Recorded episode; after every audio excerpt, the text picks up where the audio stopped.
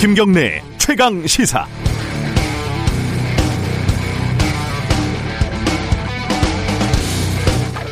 드디어, 어, 드디어라는 단어가 꽤 적합한 것 같습니다. 드디어 마침내 트럼프 대통령이 코로나에 걸렸습니다. 백악관이 코로나 집단 감염에 온상이 됐다는 것도 참 망신스러운 상황입니다만, 아, 우리나라 같으면 망신을 떠나서 아마 탄핵 얘기가 벌써 나왔을 겁니다. 마스크 쓰는 사람들을 조롱하고 거리두기도 뭐도 없는 대규모 실내 행사를 강행하고 코로나는 아무것도 아닌 척 연기를 해왔던 트럼프 대통령이 감염이 된 건 어찌 보면 당연한 일인 것도 같습니다. 일반적으로 코로나에 감염이 되면 걱정되는 게 자신의 건강보다 주위 사람들에게 끼칠 민폐가 더 크다, 이런 조사 결과도 있었지요. 하지만 트럼프는 그런 게 없는 사람처럼 보입니다. 세상이 내 중심으로 돌아간다고 믿는 권력자, 공감력이라고는 영 퍼센트도 없는, 아니 공감력 자체가 필요 없는 캐릭터. 이런 정치인이 우리가 아니라 미국의 대통령이라는 게 다행이기도 하지만, 그럼에도 미국의 대통령이라는 게 또 불행이기도 합니다. 물론 우리 땅에도 생긴 건 많이 다르지만 수많은 작은 트럼프들이 있다는 건 굳이 비밀이 아닙니다. 빠른 쾌유를 빌겠습니다. 어, 트럼프를 위해서가 아니라 우리를 위해서요. 시월 오일 월요일 김경래 최강시사 시작합니다.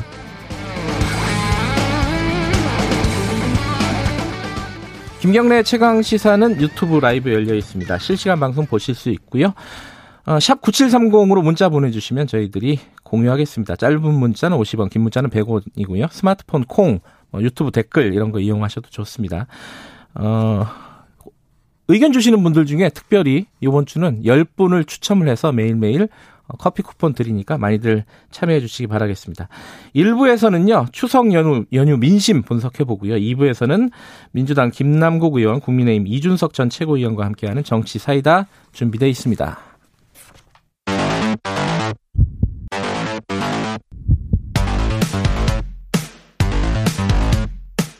오늘 아침 가장 뜨거운 뉴스, 뉴스 언박싱. 네, 뉴스 언박싱 민동기 기자 나와 있습니다. 안녕하세요. 안녕하십니까. 김민하 시사평론가 나와 계십니다. 안녕하세요. 안녕하세요. 두 분 다 추석 잘 쐴셨습니까? 민동기 기자도 무사히. 무사히 잘 쐴고요. 고양이를 새로 키우셔가지고 많이 힘들다는. 했는데요. 정신이 없습니다. 김민하 기자는, 아, 평론가는 약간 감기 기운이 있는 것 같기도 하고 그래요? 감기라뇨. 무서운 말씀을. 제가 이 나훈아 콘서트에 감명을 받고 득음을 네. 위해서 집에서 노력을 하다가 목이 좀 갔습니다. 네. 예. 트럼프 대통령 얘기 잠깐 해보죠. 그, 그 보도를 보면 좀 헷갈려요. 건강이 괜찮다는 건지 아니면 위험하다는 건지 이게 약간 좀 헷갈리는데, 김민하 기자가 먼저 보도 좀 정리해 주시죠. 네, 기자는 뭐 그만둔 지 오래됐는데 아무튼 그 이 현지 시간 이일 날 코로나십구 확진 사실이 공개가 됐고 월터리드 군 병원으로 이송이 됐습니다. 네. 아, 이 트럼프 대통령뿐만이 아니라 공화당 소속 상원의원 세 명 그리고 힉스 호프 등의 측근들도 다 확진이 됐는데 예. 지금 코로나십구 위험군 아닙니까? 예, 고령이고 그다음에 백구십 센티미터에 약 백십 킬로그램 음. 예, 상당한 거구이기 때문에 위험군인데, 이 마크 베도스 백악관 비서실장이 대통령의 지난 이십사 시간 이 바이탈 사인이 매우 걱정스러운 상태였고 음. 뭐 이런 얘기를 쭉 해서 네. 아, 뭔가 위험한 상태였던 거 아니냐 이런 해석이 나왔고, 산소호흡기도 이제 썼다라는 얘기가 또 나오면서 여러모로 이 얘기한 거보다는 얘기가 되던 거보다는 상당히 심각한 상황 아니었냐 이런 얘기들이 음. 나왔는데요. 일단 의료진은 이 렘데시비르하고 임상이 진행 중인 단일 클론 항체 약물을 투여했다 이렇게 밝혔고, 그리고 이 과정에서 어, 좀 어, 오늘까지 나온 얘기를 종합을 해보면 이 산소호흡기를 이제 썼다든지 좀 위험한 상황을 연상할 수 있는 그런 얘기들을 좀 하기도 했습니다. 다만 이 약물을 투여하고 나서 이제 상당히 이제 회복이 됐다 이 얘기를 하고, 그다음에 트럼프 대통령도 이 병원에 입원한 직후에 이런 얘기들이 막 나오면서 미국 언론들이 상당히 우려된다는 기사를 쓰니까 자신이 직접 등장하는 동영상을 찍어서 네. 어, 트위터에 이제 올렸죠. 예. 그 트위터 영상을 보면은 의외로 상당히 건강해 보이는데, 다만 미국 언론들은 그걸 보면은 상당히 수척해 보이고 목소리도 좀 갈라진다 이런 음. 평을 하면서 역시 좀 힘들었던 거 아니냐 이런 평가들이 나오고 있죠. 그 동영상에서 I'll be back. 그렇죠. 네, 돌아오겠다. 그리고 이제 오늘 또 나온 속보를 보면은 이르면 이제 내일 퇴원할 수 있다. 의료진들이 이렇게 얘기를 하고 있고, 그리고 트럼프 대통령은 병원 앞에 이제 잠깐 나와서 지지자들에게 손을 흔든다든지 음. 이런 거의 이제 미국의 나우나와 같은 그러한 모습을 또 보이기도 했다고 합니다. 아니, 근데 내일 퇴원 가능하다는 보도가 이게 우리 같으면은 아무리 짧아도 이 주는 걸리잖아요. 그렇죠. 이게 좀 특이하더라고요. 그죠? 그러니까 그, 음. 그 워낙 미국 언론들이 예. 심각하다, 상, 상황이 심각하다라고 보도를 하니까 그래서 아마 션 콜리 주치 등 의료진이 이제 기자회견을 열었더라고요. 예. 그런 언론의 보도를 감안한 기자회견인 것 같은데 예. 다 나아지고 있다. 현지 시각으로 오일 퇴원을 할 것이다. 이렇게 밝히면서 씨엔엔 방송 등이 보도를 한 거거든요. 예. 근데 이거 이 그 주치의 뭐 기자회견이라든가 트럼프 예. 대통령이 자신 괜찮다 이런 발언들을 어느 정도 신뢰를 할 수 있을지는 솔직히 잘 모르겠습니다. 그러니까 방금 말씀드린 이 비서실장이 예. 상황이 좀 안 좋았다라고 음. 얘기한 것 자체에 대해서 트럼프 대통령이 크게 화를 냈다 뭐 이런 보도도 있고요. 아 그래요? 지금 코로나십구 음. 때문에 자신이 뭔가 약해지는 것처럼 보이는 거를 굉장히 경계하고 있기 때문에 좀 빨리 회복됐다. 아, 그래서 코로나십구는 사실은 내가 얘기했던 것처럼 별것이 아니다. 음흠. 역시 바이러스조차도 중국에서 온 것은 미국을 이기지 못한다. 이런 주장을 하기 위해서 지금 빠른 회복의 아. 어떤 모습을 만들어가려고 하는 것으로 아니, 보이는 거죠. 확진 판정을 받고 그 군 병원에서 영상을 올렸잖아요. 네. 근데 그 영상에서도 마스크를 안 쓰더라고요. 네. 그 보면은 그 비서실장도 기자들하고 얘기하고 이런 걸 보면은 원래 이제 비서실장이 가장 밀접 접촉자일 거 아니에요, 그죠? 네. 그럼에도 불구하고 격리를 안 하는 걸 보면 방역 지침이 우리랑 좀 다른 것 같기도 하고 아니면 안 지키는 것 같기도 하고. 근데 미국도 네. 기본적인 방역 지침이 물론 있죠. 사회적 네. 거리두기 해야 되고 마스크 착용해야 되고 그리고 확진자의 경우에는 아마 우리와 유사하게 음성이 네. 판단이 두 번 음. 이상 나와야지 뭐 되고 뭐 이런 기준들이 있을 겁니다. 음. 근데 지금 대통령이기 때문인 것인지 다른 어떤 특례가 적용되는 것인지는 모르지만 지금 일단 퇴원을 하게 된다면 백악관에 가서 치료를 받게 하겠다라는 거거든요. 아, 백악관에서. 그렇죠. 그럼 백악관에서 격리를 유지하면서 뭐 치료 약물을 투여를 받는 것인지 아니면 특별한 어떤 무슨 뭐 어떤 조치를 취해서 트럼프 대통령이 그 격리된 상태에서 선거 운동이 가능하게 뭐 한다는 것인지 그 네. 후속 조치가 뭐냐는 어 뭐 기대가 뭐 되는데 뭐 지켜봐야 되겠죠. 근데 이제 이게 앞으로 영향은 두 가지인데 하나는 우리한테 주는 영향이 뭔지 하나는 어 미국 대선에 어떤 영향을 줄지 이거잖아요. 일단 어 우리 같으면 진짜 폼페이오 장관이 어 방한하기로 했는데 그게 취소가 된 거죠, 지금. 네, 칠일로 예정이 됐었는데요. 칠일 어 며칠 안 남았었군요. 네. 네. 근데 이제 트럼프 대통령이 확진 때문에 전격 취소가 된 거고요. 예. 그리고 지금 십일월에 미국 대선 전에 추진 가능성이 제기됐던 북미 간 고위급 접촉이 있습니다. 뭐 옥토버 서프라이즈 뭐 네. 이런 얘기들 나오고 있었죠. 시월 서프라이즈 네. 뭐 이거 성사 가능성이 원래는 좀 굉장히 높게 예상이 됐었는데 네. 이제 상당히 좀 낮아진 그런 셈이고요. 그리고 네. 지금 문재인 대통령이 종전선언 제안 등으로 지금 교착된 국면을 타개해 보려고 했었는데 네. 이 정부 구상에도 상당한 차질이 좀 불가피할 것으로 보입니다. 김정은 위원장이 근데 입장을 냈다고요? 입장이라기보다 이제 위로전을 보냈는데요. 아, 위로전. 그래서 예. 뭐 코로나 바이러스로부터 빨리 회복되기를 기대하고 뭐 이런 얘기들이죠. 아마 예. 그 전에도 트럼프 대통령하고 뭐 이십여 차례 친서를 주고받으면서 쌓아온 여러 가지 이제 미사 여구들이 있었는데 그런 미사 여구들의 연장선에서 어쨌든 보낸 친서이고 역시 정상 간의 이런 친분은 뭔가 마지막 카드를 위해서 여전히 남겨놓는다는 게 북한의 방침인 것 같습니다. 다만 이제 시월 십일 날이 이 조선, 북한 조선노동당의 창건일이거든요. 여기서 또 전문가들이 항상 하는 예상이 있죠. 뭔가가 나올 것이다. 아이씨비엠이 나오든 에스엘비엠이 음. 나오든 신형 무기가 나올 것이고 그게 미국의 심기를 거스를 수가 있다. 그럼 이게 어떻게 되는 거냐. 이런 이제 의문들이 있기 때문에 이 수위 조절을 어떻게 할 것이냐가 앞으로 관건일 것 같습니다. 미국 대선 얘기 잠깐 짚어보면은 지금 그 코로나 이후에 어 격차가 좀 벌어졌잖아요. 바이든하고. 벌어졌죠. 벌어졌는데 이게 과연 이번 상황이 대선에 어떤 영향을 미칠까. 여러 가지 말들이 나오고 있죠. 그렇죠. 이 트럼프 대통령이 뭐 앞에서 말씀하신 대로 코로나십구 별거 아니라고 주장해 왔는데 본인이 걸렸기 때문에 네. 그리고 계속 이런 방역 지침을 이제 업신여겨 왔기 때문에 소홀히 해왔기 때문에 그것에 대해서 이제 지지율이 당장은 이제 떨어질 겁니다. 당장 이제 악영향인데 그리고 네. 이전에 이미 티비 토론에서부터 규칙을 하나도 지키지 않고 나, 상대 후보의 어떤 말을 다 끊고 뭐 이런 모습을 보였기 때문에 이미 분위기 안 좋았거든요.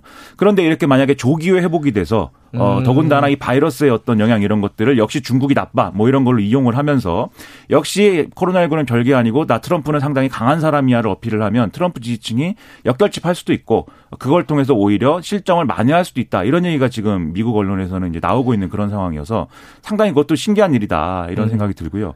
그다음에 만약에 이런 시나리오가 아니라 트럼프 대통령이 통치 능력을 상실한다든지 거의 유고와 다름없는 상황이 된다라고 하면 그러면 미국의 지금 선거제도는 간선제 아닙니까?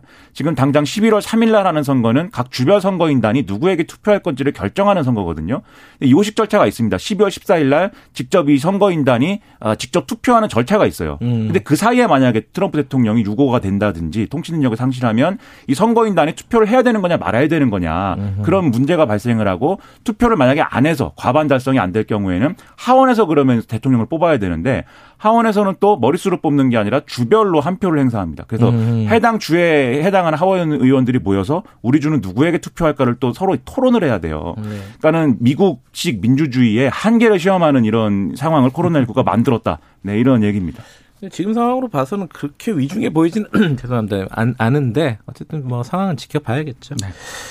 어, 추석 연휴 기간에 강경화 장관이 언론에 계속 등장을 했습니다. 이 배우자가 미국 여행을 갔다. 근데 어, 그게 요트를 사러 간 거다. 뭐 이런 얘기죠, 그죠? 정리하면. 그러니까 이게 케이비에스가 보도를 한 내용인데요. 아, 그랬군요. 예, 예. 그 남편이 일병 그 연세대 명예교수거든요. 지난 삼일 인천국제공항에서 미국행 항공편에 탑승을 했습니다. 근데 이제 케이비에스 취재진이 이 사실을 좀 파악을 하고 공항에 갔습니다. 아, 가서 인터뷰를 했군요. 인터뷰를 했어요. 예. 왜 출국 가냐 이렇게 물으니까 이 교수가 그냥 여행 가는 거다, 자유여행 이렇게 얘기를 하면서요. 예. 어, 지난달 자신의 블로그에 또 뉴욕의 한 선주로부터 요트를 구입을 해서 카리브해까지 항해할 계획이라면서 굉장히 상세하게 블로그에 또 올렸더라고요. 예. 그러니까 이제 비판이 제기되는 대목은 지금 외교부가 코로나십구 확산 방지를 위해서 전 세계를 대상으로 여행 자제를 권고한 상황인데 네. 현직 외교부 장관의 남편이 이런 조치를 좀 무시한 것 아니냐. 음. 이 비판이 제기되는 대목은 이 지점입니다. 네. 뭐 여기에 대해서 강 장관 입장은 뭔가요? 일단 강경화 외교부 장관은 이것을 남편이 이제 오래 계획을 했고 미루고 네. 미루다가 간 것이어서 귀국하라고 얘기하기도 좀 어렵고 이런 상황에 대해서 본인이 모르고 있는 것도 아니고 또 설득을 해보려고 했는데 네. 결국 본인이 그렇게 결정을 했고 그래서 어쨌든 송구하다 이런 얘기를 수차례 이제 했습니다. 네. 근데 다만 말씀하신 것처럼 이른바 사회 지도층이 예, 모든 국민들이 지금 고통을 분담하고 있는 상황에서 본인의 어떤 즐거움만 이렇게 찾아간 것이 과연 올바른 것이냐 이런 의문들이 있는 것이고요. 그래서 연말에 개각을 하게 되면 지금까지 사실은 뭐 여러 가지 문제가 있었거든요. 강경화 장관이 뭐 다주택자다 뭐 이런 얘기도 있었고 그다음에 네. 지난번에 뉴질랜드 외교관 성추행 사건 이런 거에 대해서 제대로 대응을 못했다 음. 이런 것도 있고 해서 이 원래 강경화 장관은 뭐 임기 끝까지 가는 장관이 되지 않을까라고 예상을 했지만 개각 대상에 포함되는 어떤 계기가 되는 거 아니냐 이런 우려도 있고 합니다. 다만 제가 말씀드리고 싶은 거는 뭐 이렇게 항해를 하고 바다를 이렇게 멋있게 가고 싶을 때는 그럴 때는 가상세계를 이용하시면 그것이 유용하다는 말씀 제가 꼭 드리고 싶습니다. 그러니까 이게 뭐 강경화 장관 말을 잘 보면은 본인도 말렸는데 참 어쩔 수 없다 뭐 이런 취지예요. 취지는 그죠? 말렸다고 합니다. 예. 본인 말로는 진짜로. 어 근데 어찌됐든 어 여기에 대한 평가가 어떻든 정치권은 좀 시끄럽습니다. 그죠? 그러니까 여당 내부에서도 지금 비판이 음. 나와요. 이낙연 더불어민주당 대표는 국민의 눈으로 봤을 때 이건 매우 부적절하다고 생각을 한다라고 얘기를 했고요. 네. 김태년 원내대표도 역시 비슷한 얘기를 했습니다. 근데 예. 청와대는 공식 입장은 내질 않았는데 우려하는 분위기가 좀 역력한 것 같습니다. 아, 일단 그 위법 행위는 아니지만 국민들한테 박탈감이나 위화감을 줄 수 있다. 이 점을 가장 지금 우려하고 있는 것 같은데요. 네. 어, 청와대 참모진 일부에서는 굉장히 강 장관이 먼저 사과해야 된다라는 입장을 내부 회의에서 또 격하게 또 개진을 했다고 합니다. 네. 국정감사 때 이게 좀 시끄럽겠네요. 네. 그렇죠. 또 요트가 보통 고급이 아닌 것처럼 보여서 말이죠. 예. 이게 그냥 바다에 떠 있는 요트 정도가 아니라 아, 우리가 영화에서 보는 요트 있지 않습니까? 예. 내부에서 뭐 살기도 하고 그런 대단한 요트여서 저는 꿈꿔본 적도 없는 것이기 때문에 정치적 문제가 될 것 같습니다. 카리브해까지 항해할 정도의 요트면 굉장히 비싼 요트죠. 아, 카리브해로 가려고 했던 거예요? 미국에 본인 블로그에 그렇게 써 있었어요. 아, 네. 그 연안은 이제 쭉 여행을 하는 것이고 그리고 이 모든 계획과 이 모든 구매 시도의 어떤 기록 이런 것들을 전부 블로그에 이제 올려놨기 아, 때문에. 블로거시군요. 그렇죠. 모든 언론이 붙어서 이 블로그를 지금 탐색을 하고 있습니다. 예. 광화문 집회가 개천절에 어, 논란이 됐었는데 이게 이제 차벽이 설치가 되고 검문 검색이 굉장히 강화되면서 여러 가지 뒷말들이 좀 나오고 있습니다. 민동기 기자가 좀 얘기해 주시죠. 그러니까 국민의힘이 강하게 지금 비판을 하고 있는데요. 예. 독재 정권 당시에 불신 검문을 연상시킨다 이렇게 지적을 하고 있습니다. 주호영 원내대표 같은 경우는 어제 그 국회에서 열린 기자간담회에서 지금 서울 시내 구십 곳에 검문소를 설치했고요. 아, 그 시월 삼일 당일에 네. 예. 백팔십여 개 부대 만 명의 경찰력을 동원을 했고 경찰버스 삼백 대로 광화문에 산성을 쌓았거든요. 네. 그러니까 경찰버스로 겹겹이 쌓은 제인 산성. 왜 이명박 정부 때 명박산성이라고 하지 않습니까? 아, 맞아요. 그렇게 불렀었죠. 그래서 아마 네. 주호영 원장님의 재인산성이 국민을 슬프게 했다. 음. 아, 사실상의 코로나 계엄령이 선포된 것이다 라면서 강하게 비판을 하고 있습니다. 여기에 대한 좀 여러 가지 논란들이 어 그러니까 집회의 자유를 어떻게 보장하고 방역은 또 어떻게 할 것이냐. 요 사이에 이제 균형점을 잡는 거잖아요. 어떻게 봐야 될지 참 고민이 됩니다. 이 부분은. 그렇죠. 그렇죠. 사실 그 균형점을 잡아야 된다는 게 모든 집회와 모든 시위를 이 코로나십구를 이유로 해서 다 뭐 영원히 금지할 수는 없는 것이기 때문에 네. 이렇게 지금 당장의 어떤 위기인 순간에 이렇게 뭐 행정력을 동원하는 것까지는 어쩔 수가 없겠지만 네. 이 뭔가 기준을 만들어 가야 된다. 이런 필요는 지금 있는 것으로 보여집니다. 예를 들면 길어질 거니까요. 예. 그렇죠. 차량 집회나 이런 거에 대해서도 일부 진보라고 불리는 시민사회단체들도 문제 제기를 한 바 있기도 해서 음흠. 그래서 이런 것들을 어떻게 하면 그럼 만들어 나갈 것이냐에 있어서 제도적 보완이 필요하다는 지적들이 지금 나오고 있는데요. 음. 예를 들면 지금 이 지금 모든 이런 집회를 제한하고 이런 것의 법률적 근거는 사실 감염병 예방법이지 않습니까? 네. 그런데 이거 이 법 하나만으로 지금 헌법상에 있는 그 헌법 헌법상에 있는 법률 유보를 이제 실현시키는 것은 법적으로 좀 무리다라는 지적들이 있어서 아예 이렇게 헌법상의 권리를 제한할 때는 따로 이제 법률을 만들어서 그러한 것들을 요건을 정확하게 규정하는 걸로 계속 되는 이 논란을 이제는 좀 차단해야 되지 않는가 이런 지적도 나오고 있어서 장기적으로 이거 생각해 볼 문제라고 생각을 합니다.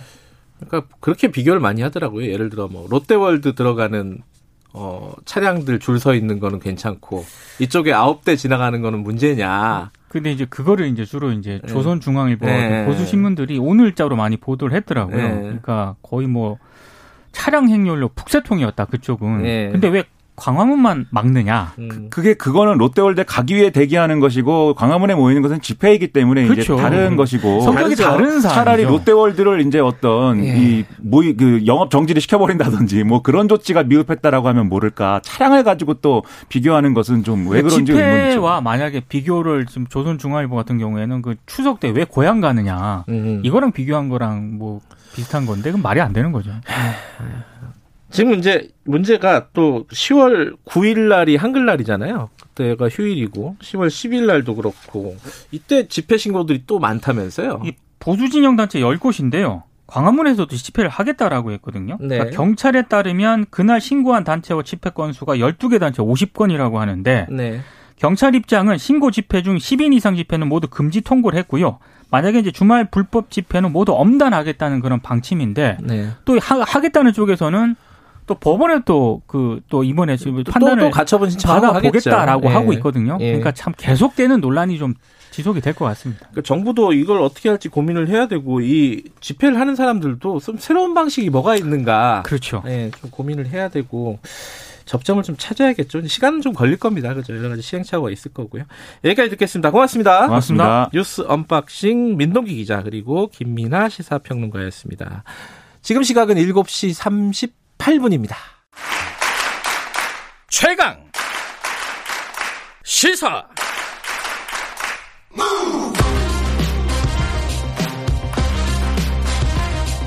지금 여러분께서는 김경래 기자의 최강 시사를 듣고 계십니다. 네, 추석 때 어, 이 정치권, 뭐, 정치에 대한 민심이 어떤가, 이게 항상 좀 관심이 많이 가지 않습니까? 추석 직전에 여론조사들이 좀 많고요. 추석 직후에도 또 이제 나오기 시작합니다, 이제. 어, 요번 추석은 어떤 흐름들을 보였는지, 민심이. 어, 좀 분석을 해보는 시간 마련했습니다. 유니웅 오피니언 라이브 여론 분석 센터장이 어, 스튜디오에 나와 계십니다. 안녕하세요. 네, 안녕하십니까. 예. 추석 때 근데 올해 추석은 좀 다르잖아요. 이게 사람들 만날 기회가 많지가 않아가지고 조금 다를 것 같아요. 추석 뭐 명절 민심 네. 많이 얘기하는데요. 밥상머리 민심 네. 뭐 이런 얘기 하는데요. 네. 사실은 이제 과거에 비해서 추석이라든가 명절 때의 어떤 여론 변화, 네. 아, 기류에 대한 중요성 이런 것들은 이제 많이 줄어들었어요. 왜냐하면 음, 네. 예전에는 이제 시골 장터 오일장 칠일장 열리잖아요. 그러면 네. 소문이 모였다가 확산되는 이른바 이제 제가 만든 표현이긴 한데 장터 효과라는 게 옛날에 아, 장터 있었어요. 효과 네, 센터장님이 만드신 건가요? 네. 그런데 지금 보면은 이제 명절에 지역 간 세대 간 모였다가 다시 흩어지는 거잖아요. 네. 그러니까 새로운 여론이 이제 형성되는 흐름이 과거에 있어서 대선 음. 뭐 일 년 전 추석 민심이 중요하다 이런 얘기 있었는데 지금은 지역 간 세대 간의 어떤 정보 격차 음. 자체가 사라져버렸어요. 왜냐하면 스마트폰 보급이 확산되고 네. 또 이제 여러 가지 온라인 미디어들은 네. 많아지게 되면서 오히려 이제 지역에 계시는 어르신들이 더 많은 정보를 갖고 계신 경우들이 아. 많잖아요. 그래서 이제 과거보다 이제 상당히 줄어들긴 했는데 그럼에도 불구하고 어쨌든 뭐 명절이 이제 어 의미는 음. 다소간 남아있는 측면은 있다고 하겠죠. 어, 대통령 지지부터 좀 볼까요? 어, 추석 직전에 조사한 것들, 뭐, 구체적인 숫자를 얘기 안 하고, 뭐, 추세나 흐름들을 네. 좀 짚어보면요.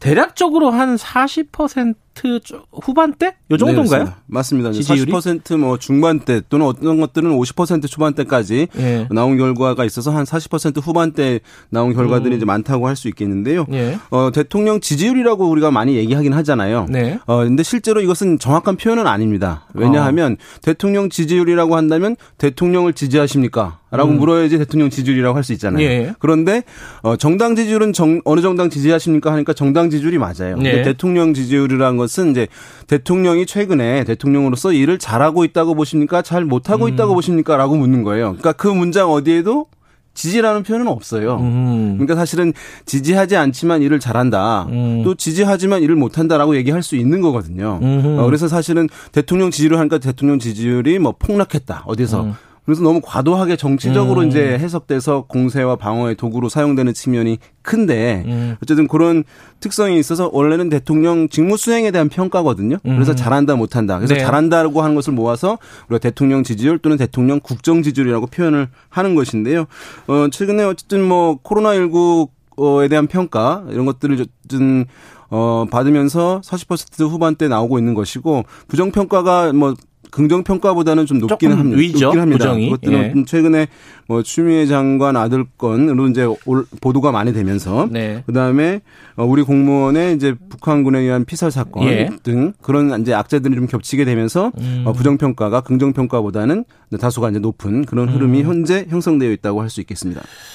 근데 이게 지금 뭘 원래 이제 지난 오월이었나요? 네. 그때는 한때는 막 칠십 퍼센트 이 정도까지 나왔었잖아요. 그죠? 맞습니다. 막 뭐 예. 육십 퍼센트 후반 칠십 퍼센트 넘기도 이제 했었는데 그때 이제 사월에 총선이 있었잖아요. 예. 그런 여당의 여권의 총선 압승에 음. 따른 이제 효과가 있겠죠. 음흠. 예. 상당히 더 주목을 받고 선거 결과가 이제 나오게 되면 아, 어, 정부가 잘하니까 여권이 잘하니까 이렇게 결과가 나왔나 보다라고 하면서 자기의 인식들도 재조정하는 거예요, 음. 사람들이. 네. 그리고 그때는 코로나십구 이제 이른바 K방역이라고 해서 아, 정부가 전 세계에서 가장 코로나십구 방역을 대응을 네. 잘하고 있다라고 하는 평가들이 오히려 이제 외신들로 통해서 보도가 네네. 되면서 그것들을 국민들이 어, 수용하게 되고 그러면서 이제 고공행진을 했던 것인데요.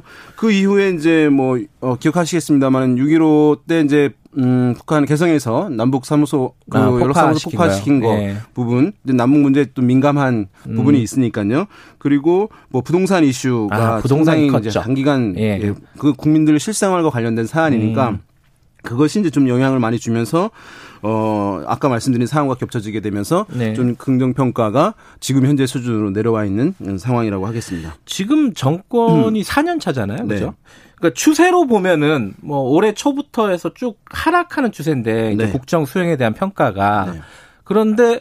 그럼에도 불구하고 역대 다른 정권에 음. 비교하면 좀 높다. 다들 그러는데 실제로 많이 높은가요? 맞습니다. 이제 네. 아까 말씀드린 대로 최근에 대통령이 대통령으로서 일을 잘하고 있다고 보십니까? 라고 묻는 거잖아요. 예. 그러니까 최근에라고 하는 것은 무슨 얘기냐 하면 상대적 평가를 한다는 거거든요. 아하. 그러니까 잘한 어느 지점에 대한 기준점이 있는 거예요. 국민들이. 예. 그 응답자들이. 예. 어떤 분들은 정권 초일 수도 있고 어떤 분들은 코로나십구 방역을 아주 잘할 때.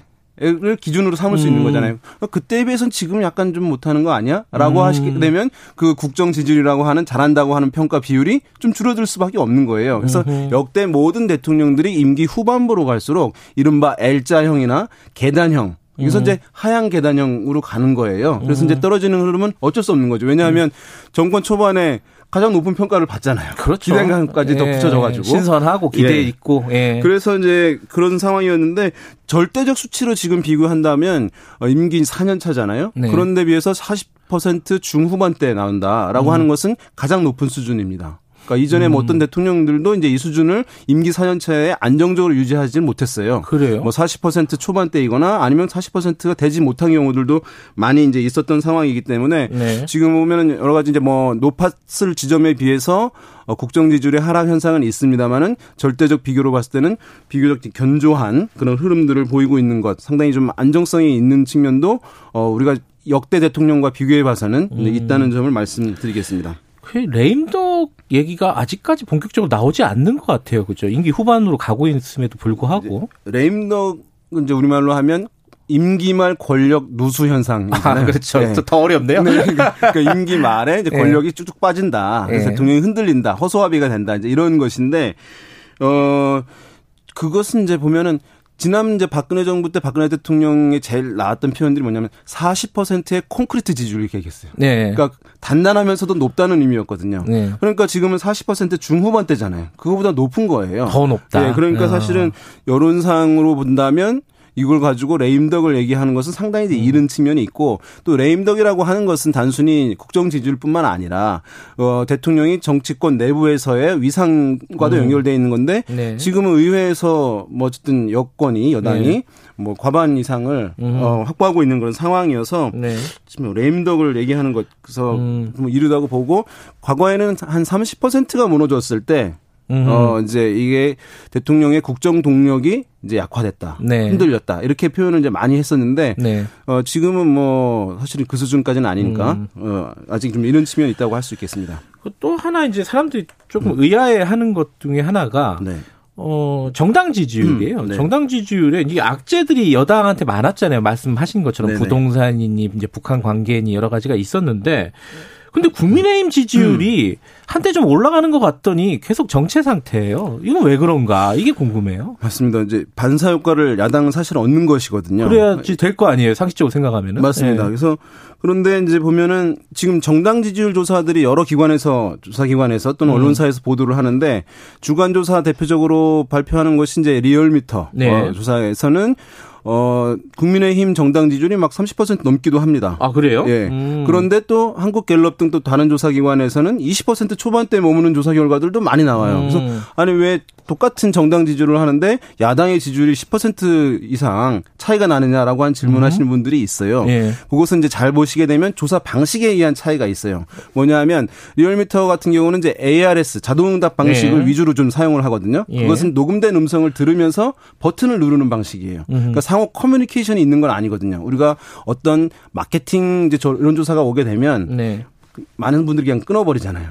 그렇죠. 예. 네. 근데 이제 사, 다른 데 같은 경우는 한국갤럽 등은 사람 면접원이 하게 됩니다. 그러면 음. 이제 어, 바로 못 끊잖아요.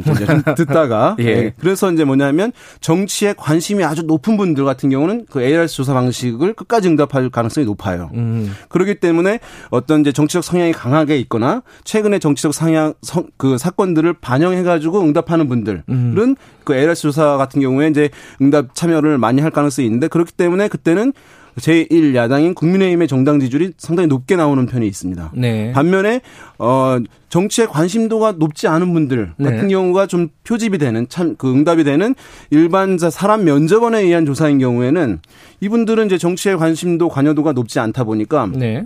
그 국민의힘 정당 지지율에 대한 이제도 상당히 낮게 나오거든요. 호감도가 예. 낮은 거예요. 예. 그러니까 무슨 얘기냐 하면 어. 지금 국민의힘이 여권의 어떤 뭐 악재 등으로 인해서 보수 성향층을 결집하는 데는 일정 부분 성공하고 있으나 아하. 정치를 아주 적극적으로 관심 있지 않은 일반적으로 우리가 얘기하는 중도, 중간 성향층에 있어서는 음. 여전히 이제 비토 정서, 비호감 정서를 극복하지 못했기 때문에 아, 예. 지금 이제 그 한 이십 퍼센트 초반대에 정당 지지를 이제 유지하는 이유가 거기에 있다고 할 수 있겠고 그래서 음. 사실은 국민의힘으로서는 지금 단순히 이제 반사효과로만 지지를 끌어올리기에는 한계가 있는 상황이기 때문에 네. 여러 가지 이제 여러 뭐 안의 변화를 지금 도모하는 이제 노력들을 하고 있는데 좀 더 중장기적인 체질 개선의 음. 부분들을 더 가져가야 음. 어, 떠나갔던 어, 약간 중도 보수 또는 네. 중도 성향의 어, 유권자 국민들을 이제 지지층으로 다시 한번 복귀시킬 수 있을 것이다 이렇게 음. 보고 있습니다. 그러니까 리얼미터하고 갤럽의 조사 방식의 차이에 따른 이런 네. 결과의 차이가 네. 오히려 또 분석의 툴을 또 제공해 주는군요. 그러네요. 예. 어, 음. 지금 내년에 보궐선거가 있어요. 부산시장, 네. 서울시장 큰 선거잖아요. 네네.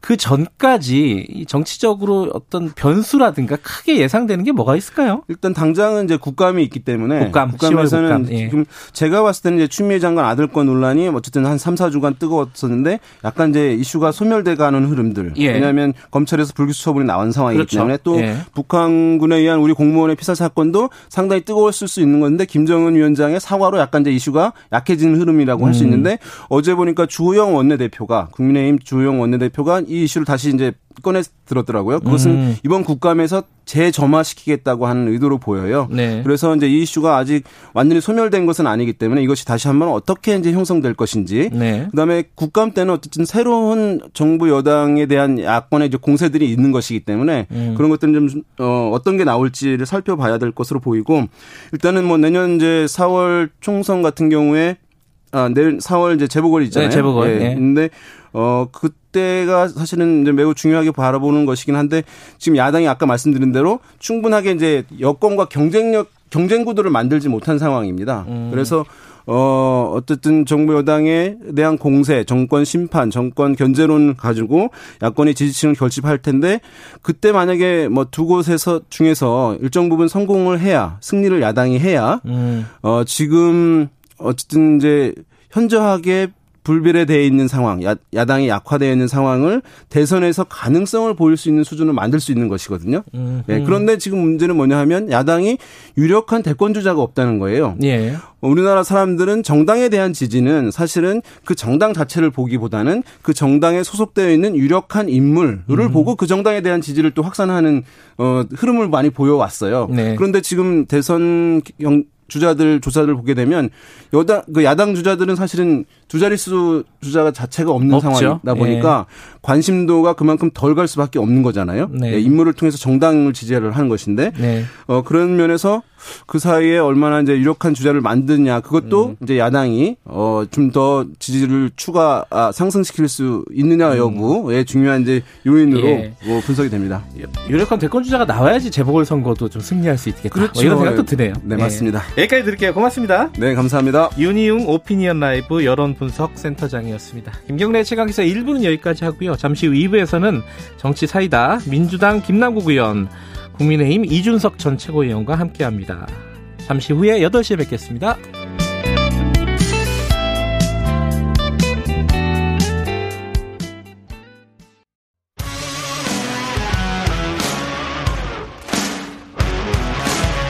뉴스타파 기자 김경래 최강 시사.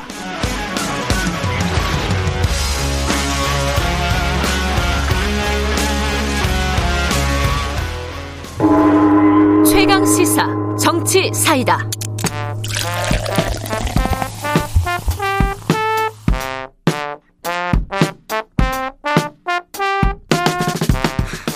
여의도 정치의 젊은 피 김남국 이준석, 이준석 김남국의 정치사이다. 매주 월요일 더불어민주당 김남국 의원, 국민의힘 이준석 전 최고위원과 전국의 뜨거운 현안 다뤄봅니다. 오늘도 어김없이 두 분 나와 계십니다. 안녕하세요. 네, 안녕하세요. 아, 이제 소개를 안 하고 안녕하세요 하니까 당황하셨구나. 네, 타이밍을 못 잡았습니다. 예, 더불어민주당 김남국 의원님, 안녕하세요. 네, 안녕하세요. 국민의힘 이준석 전 최고위원, 안녕하세요. 네, 안녕하세요. 추석 인사는 조금 이따 하고요. 네. 어, 김경래 최강기사는 유튜브 라이브 열려 있습니다. 많이들 봐주시고요. 이번 주는 특별히 저희들이 의견이나 문자 보내주신 분들 어, 추첨해서 열 분을, 열 분에게 커피 쿠폰 드리니까 질문이나 이런 것 좀 해주세요. 짧은 문자 오십 원, 긴 문자 백 원, 샵 구칠삼공으로 해주셔도 좋고, 유튜브 라이브 댓글로도 좋고요. 스마트폰 콩도 좋습니다. 자. 내일 아침에 제가 보내겠습니다. 방송하면서 보내시는 신곡을 한번. 상계동의 택시기사로 이래가지고 보내겠습니다. 이, 예년의 명절이랑 좀 달랐잖아요, 이번에. 그죠? 네, 네, 어, 그래갖고 이제 사람들을 마, 대규모로 많이 만나지는 못했을 것 같은데, 그래도 이제 추석이니까 인사도 네. 하셨을 거고, 가족들도 만나셨을 텐데, 뭐 명절에 뭐 정치 얘기들 많이 하는데, 올해는 분위기가 어떤지 한 말씩만 듣고 하죠. 이준석 위원께서 어떤, 어떤 분위기 느끼셨어요? 정치 얘기 안 했어요. 저는 동네에 이제 계속 있었는데, 네. 정치 얘기를 할 기회가 전혀 없었고, 아하. 동네 사람들끼리도 그러니까 의례적인 덕담마저도 이제 좀 조심스러워지는. 아, 그래요? 뭐 왜 그래요? 사, 사업 잘 되냐 이런 얘기. 어. 왜냐면 뭐 그당 일 년 동안에 워낙 변동사항들이 많았을 것이기 음. 때문에. 아, 함부로 얘기하기가 쉽지 않은. 질문했다가 어 이게 좋은 대답 나오기 쉽지 않은 아. 그 확률이기 때문에 예, 예. 그런 질문도 잘 안 하고. 음. 그래서 저는 전반적으로 굉장히 좀 침체된 형태의 명절이었다. 음. 이렇게 저는 느끼고요. 예. 저도 굉장히 명절 때 기분이 싸했던 게 뭐냐면 제가 명절 때 보통 좀 이제 한 연휴가 한 사, 오일 되면은 네. 이, 삼일은 뭐라도 명분을 만들어서 뭐 자전거도 한번 타보고 다 하다가 네. 보통 사, 오일 차에 피씨방을 가거든요. 할 게 없으니까. 네. 피씨방. 예. 근데 이번에 제가 피씨방을 이제 갔는데 제가 그 코로나 이후에 처음으로 경제적 타격을 직접적으로 입은 것 같은 게 제가 이만 원 충전했던 피씨방이 일단 망했습니다. 아이고. 아, 근데 이게 진짜 얼마나 당황스러운 거냐면요. 이분이 이제 손님이 없는 상태로도 한 두세 달 버티는 것을 목도했어요. 네. 그런데 이제 정작 이제 마지막 이제 뭐 추석 연휴 인근 해가지고는 이때 사실 추석 때 대목이거든요. 네. 피씨방에는. 그런데도 이제 사업을 접는 선택을 할 수밖에 없었다라는 것 때문에 저는 잃은 게 이만 원이지만은 그분들은 얼마나 지금 사, 장사하시는 분이 힘들까. 좀 그랬습니다 기분이. 음. 아, 아예 폐업을 했군요. 피씨방에 다니던. 피씨방에. 폐업하고 인테리어 다 뜯고 없어졌어요. 음. 네. 김남국 의원은 뭐 특별히 기억나시는 게 있어요? 추석 때. 네, 우선은 이제 저희 같은 경우에는 당에서 아예 그 대면 접촉을 삼가라라고 이제 음. 당에서 이제 이야기가 나왔기 때문에 어 직접 이렇게 뭐 추석 연휴 동안 만나지를 못했어요. 그래서 네. 저는 이제 오일 동안 그냥 연휴 내내 이제 출근해 가지고 사무실에서 이제 전화로 안부 전화하는 그게 이제 일이었고요. 네. 그 외에는 이제 국감 준비만 했었던 그런 상황이었고 음. 그럼에도 불구하고 이제 지역에서 한두 분 계속 이렇게 만나서 이야기를 하자라고 하시는 분들이 있어서 네. 이제 만나서 이야기를 해 보면 여러 가지 말씀을 해 주셨는데요. 음. 이제 잘한 것들도 이야기해 주시고 못한 것들도 지적을 해 주셨는데 우선은 이제 잘한 것은 여야가 이제 빠르게 합의해 가지고 사 차 추경안을 음, 예, 재난지원금, 예, 재난지원금 해가지고 예. 이제 그게 이제 일부 삼 점 삼 음. 삼조 삼천억이 이제 지급이 돼가지고 그게 이제 경기를 조금 이제 진작시키는 것 아니냐라는 음. 그런 기대감을 불러왔다라고 이렇게 좋게 평가를 해주시더라고요. 네. 근데 이제 그러면서 또 한편으로는 그럼에도 불구하고 이 코로나가 내년까지도 갈 것이다라는 그런 전망이 많기 때문에 중장기적인 어떤 대책을 좀 마련해야 되는 것 아니냐라는 그런 걱정 많으셨고요. 음. 그다음에 이제 또 한 가지는 지금 이제 사회적 거리두기 이 단계, 이 점 오 단계 막 이렇게 음. 하는 그런 상황 속에서 이제 고위험 시설, 중위험 시설 막 하면서 열한 개 뭐 노래방을 비롯해서 음. 열한 개 업종 같은 경우에는 계속 영업 정지가 되고 있는 그런 상황인 거잖아요. 거의 아마 백 일 가까이 영업 정지가 되어 있었던 상황이기 때문에 여기에 대한 어떤 집중적인 어떤 지원이 좀 필요한 거 아니냐. 음. 되게 굉장히 어려운데 지금 이번에 재난지원금에 따른 뭐 지원 같은 경우는 좀 너무 턱없이 부족하다. 음. 그래서 이런 부분에 대한 적극적인 좀 지원을 해달라라는 그런 좀 민원이 좀 알겠습니다. 그 네. 어, 추석 연휴 때 좀 이슈가 됐던 부분들 좀 짚어보고요. 어, 앞으로 국감 얘기도 좀 해보고. 추석 연휴 때 여러 가지 얘기들이 좀 있었는데 정치권에서 할 만한 얘기들이 그 중에 하나가 어, 개천절 집회예요. 이게 네. 이제 엊그제네요. 어, 이제 이틀밖에 안 됐는데 여기에 대한 좀 평가를 해보면은 일부 뭐 진보적인 시민단체에서도 이거 좀 과하게 막은 거 아니냐라는 의견이 좀 있었고 또 어, 방역 때문에 좀 막 막자는데 왜 이렇게 이거를 또 하려고 하느냐 굳이 집회를 뭐 이런 의견도 물론 있죠. 어 이게 앞으로 이제 계속되잖아요. 시월 구일도 뭐 신, 집회 신청한다 그러고 집회라는 건 뭐 앞으로 이제 계속 있을 거 아닙니까? 가을 겨울 이거 어떻게 기준을 마련해야 되는 건지 저는 예. 팔일오 집회 때는 네. 이제 설마설마 하면서 다들 가가지고 뭐 어떤 분은 하느님의 힘으로 막을 수 있다 그러고 어떤 분은 뭐 난 안 걸린다 이러고 있으니까 그분이 이제 지도자격이었기 때문에. 가도 안 걸리나 보다 이래가지고 좀 분위기가 형성된 것도 있고 네. 그런데 이제 팔일오 집회에서 경험적으로 네. 그때 다수의 확진자가 나왔기 때문에 그런 곳에 가지 않아야 된다라는 인식이 이제 보수 진영 시민들 사이에서 생긴 거죠. 네. 그렇기 때문에 그게 이제 자가 면역기 상태로 되는 것이고 저는 그래서 이번에 뭐 아마 많은 분들이 예상했던 것과는 좀 다르게 네. 오히려 광화문에 경찰이 더 많은 상황. 음. 만여 명의 경력이 이제 동원이 됐는데 오히려 그 부분이 방역에 좀 위험 요소가 된 것이 아니냐. 할 정도로 저는 정부가 어, 굉장히 좀 선제적으로 좀 과한 대응을 한 것도 있다. 저는 이렇게 보고요. 네. 저는 이번에 좀 제가 느꼈던 거는 어쨌든 그 시위를 벗어나가지고 자유롭게 그 어떤 국민들의 의사를 표현할 방법은 언제나 네. 열려 있어야 되는데 이 코로나라는 국면 속에서 확실히 그런 부분을 보장하기가 쉽진 않은 것 같다. 음. 네, 그래서 저는 이 정도가 타협점이었던 것 같다. 음. 이렇게 저는 생각합니다. 이 정도라는 게 어떤 정도? 저는 이제 뭐 차에서 이제 아홉 명 정도씩 집회한다. 아, 이 정도까지는 예. 용인하더라도 예. 밖에 나와서 야외에서 아니면 또 이렇게 음. 또 식당이라는 데 모여가지고 이제 집회하고 이런 거는 저는 아니다 이렇게 좀 봅니다. 예.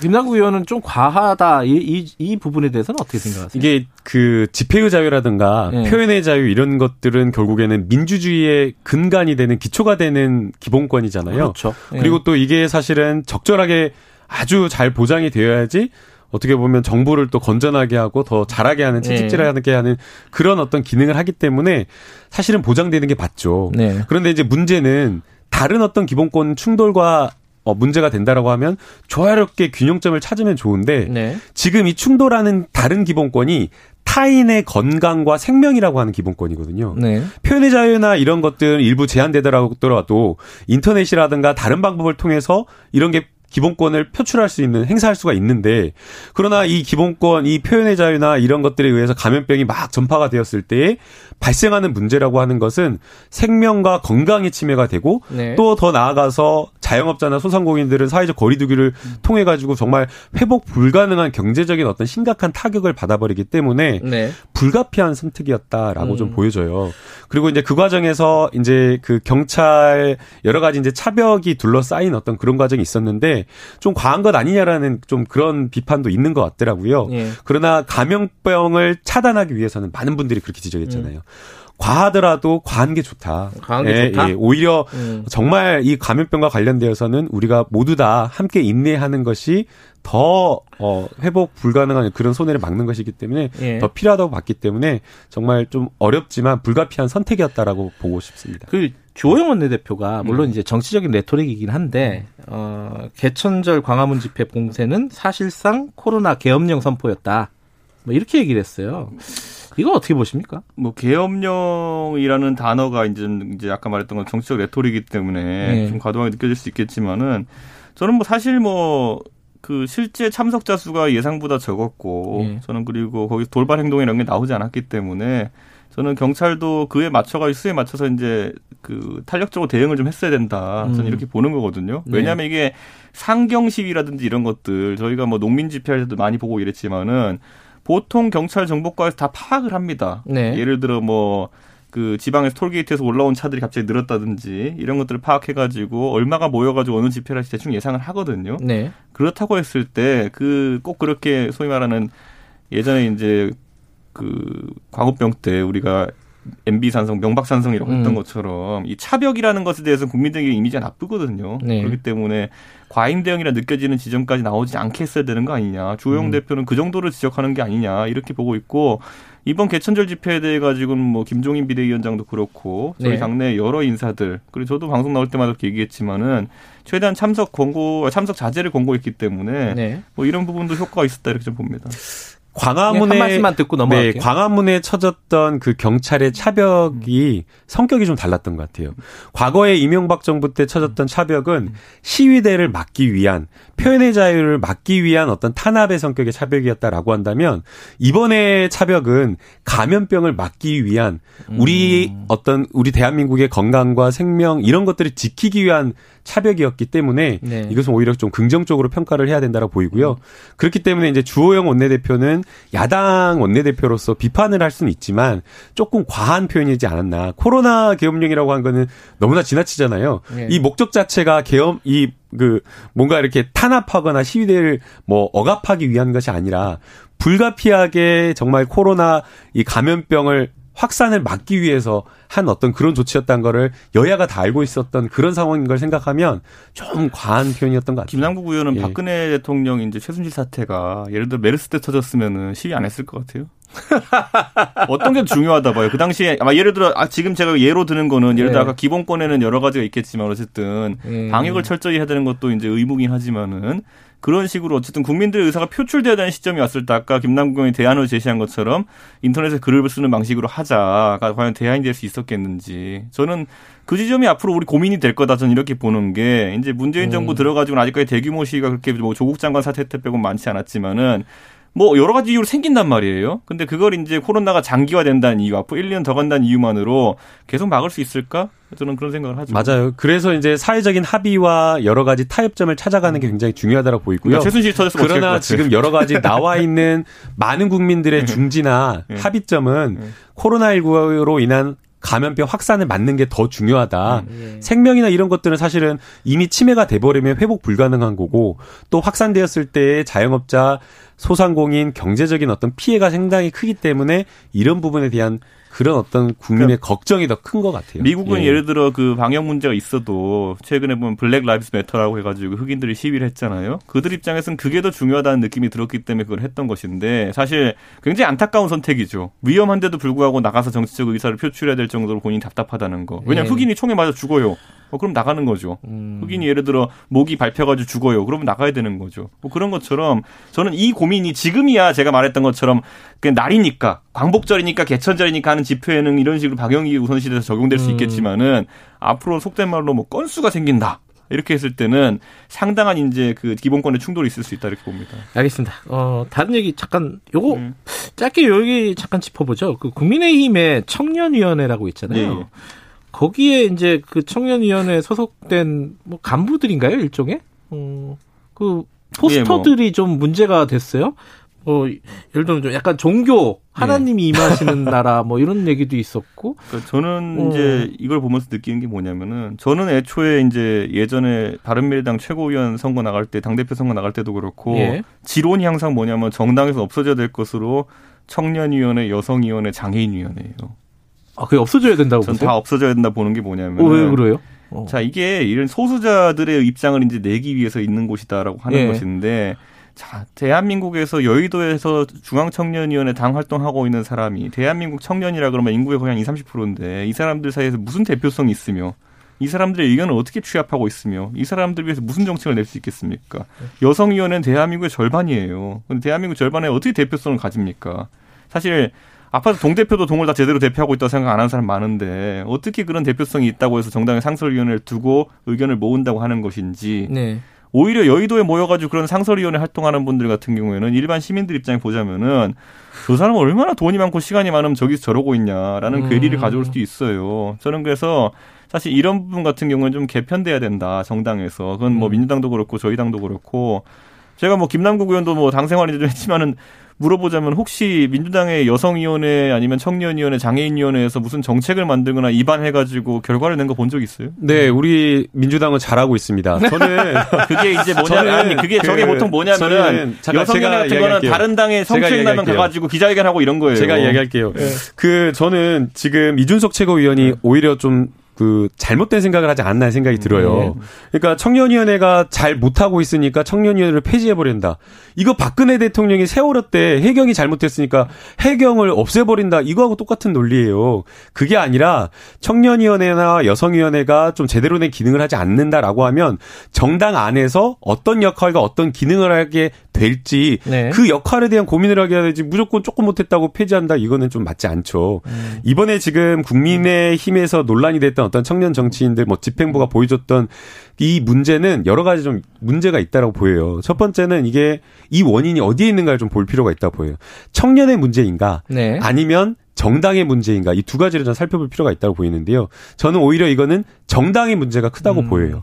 과연 이게 청년들이 이런 생각을 진짜 해가지고 이렇게 했을까? 음. 한 명, 두 명 그냥 튀어가지고 그냥 그렇게 했을 수는 있지만 지금 죄다 지금 네다섯 명 다 이런 이상한 정말 일반적인 어떤 온건한 사람이라고 하면 상식적인 사람이라고 하면 받아들이기 어려운 것들을 막 포스터로 내걸었거든요. 네. 결국에 이거는 제가 봤을 때는 당에서 기획된 것 아닌가. 그러니까 결국에는 조금 이제 국민의힘이 꼰대 정당의 이미지가 있다 보니까 이것을 좀 벗기 위해서 조금 더 친밀하고 가볍게 하다 보니까 그 선을 넘어가지고 이렇게 돼버린 것 같아요. 근데 이것이 그 정당 내에서 좀 걸러지고 뭔가 이런 것들이 있었어야 됐는데 되게 그냥 아주 좀 극우적인 어떤 그런 성향의 사람들이 많다 보니까 이게 받아들여질 것이다라는 그런 좀 착각 속에서 이런 실수가 나왔다고 보여요. 그러니까 저희는 이제 하루 만에 다 면직 처분을 했고 방금 전에 이제 박결 중앙청년위원장도 사퇴 의사를 표명했고 네. 저는 이 문제에 대해서 이런 생각이 주류다라는 생각에 동의할 수 없고요.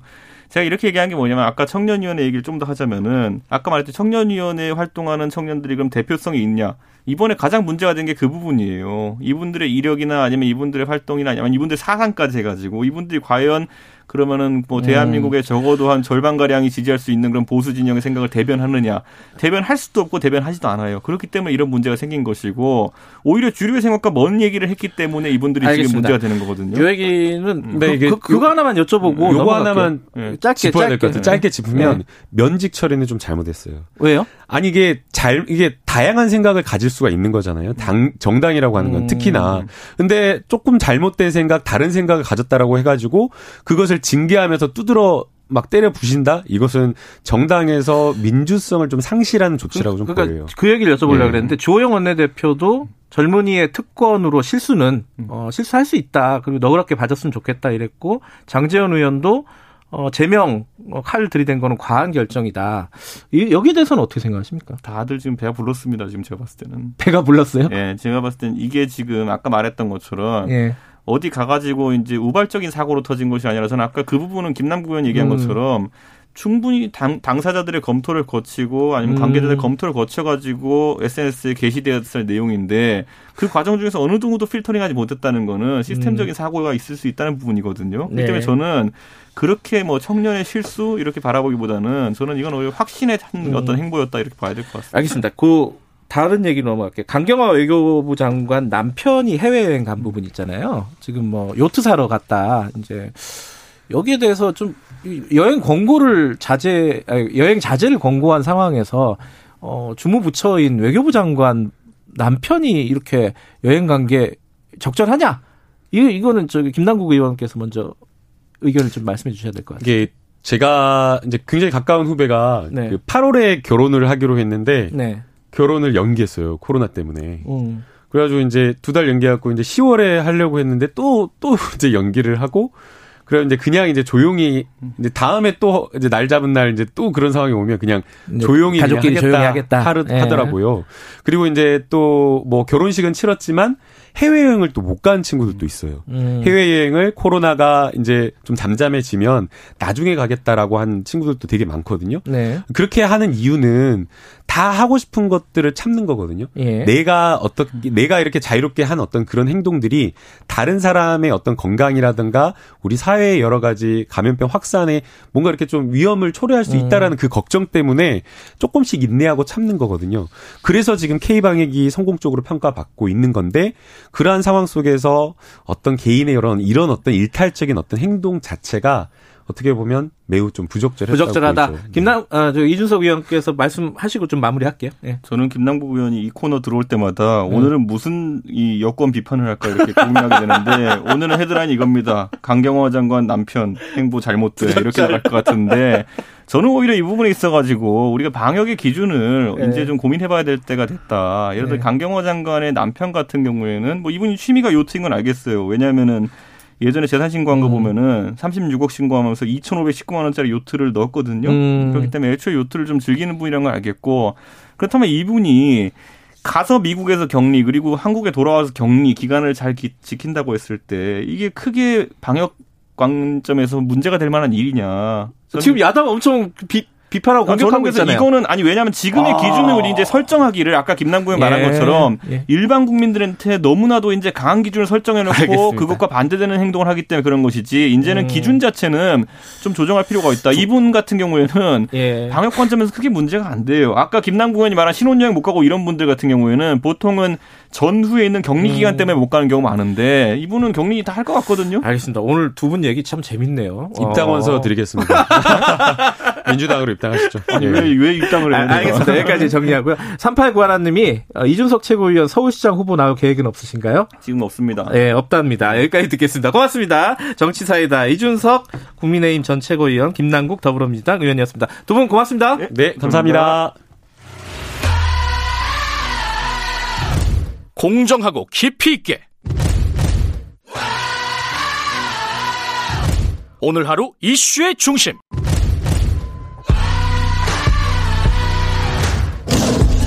김경래의 최강 시사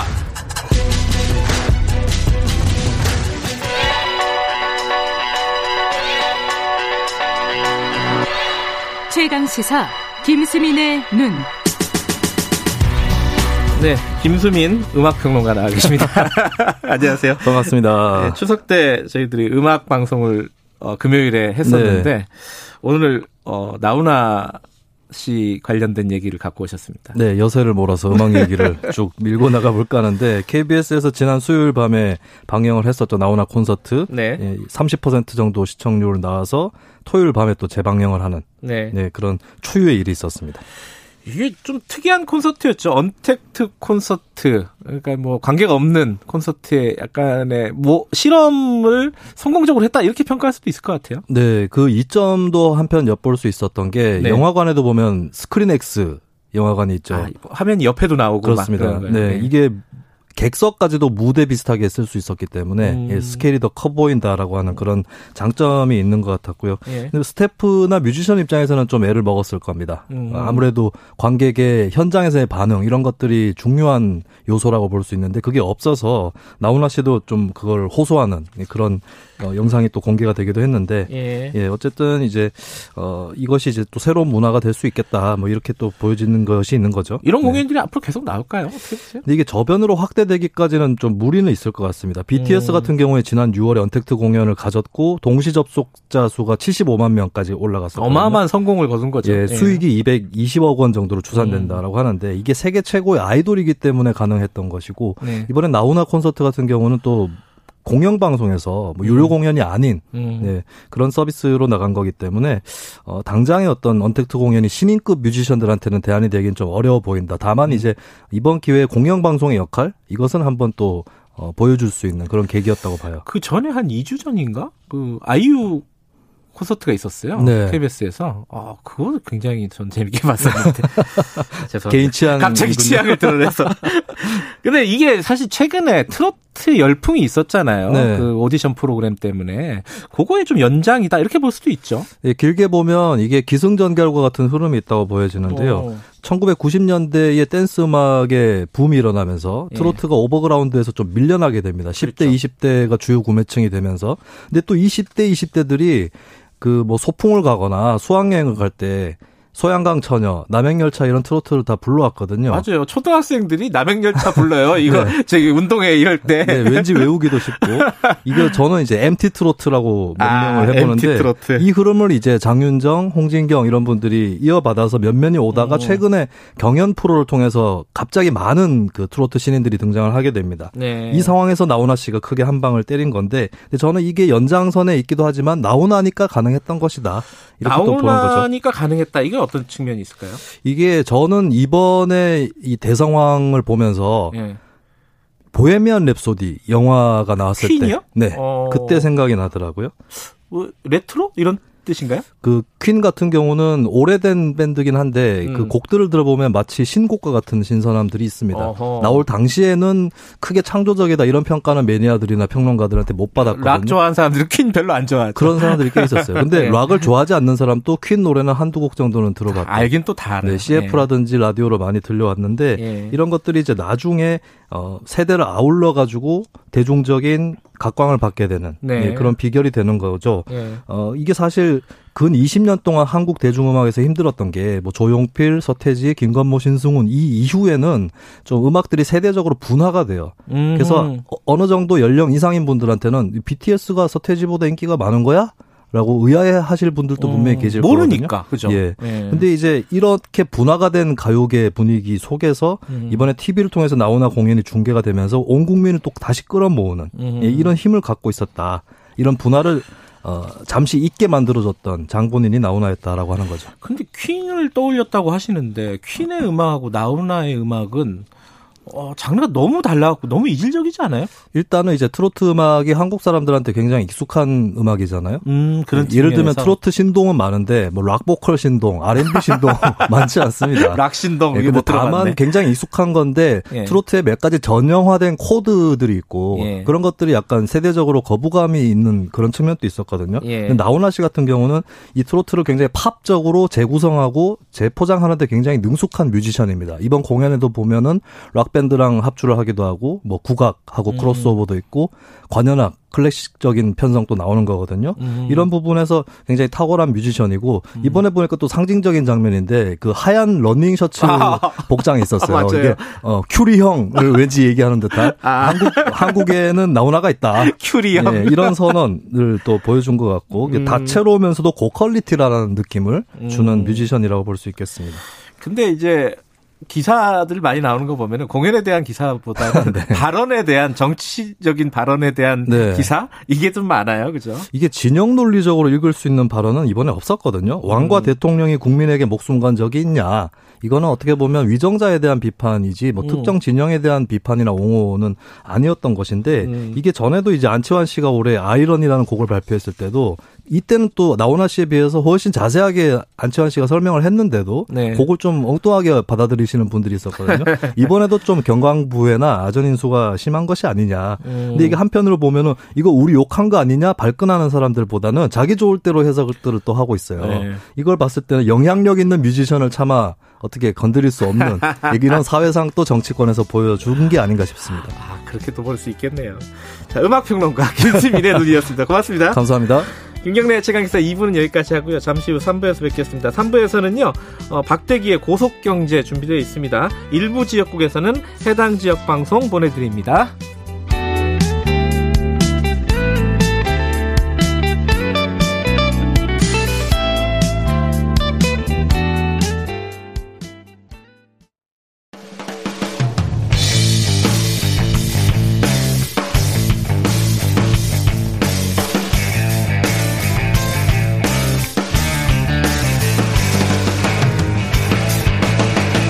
김경래의 최강 시사.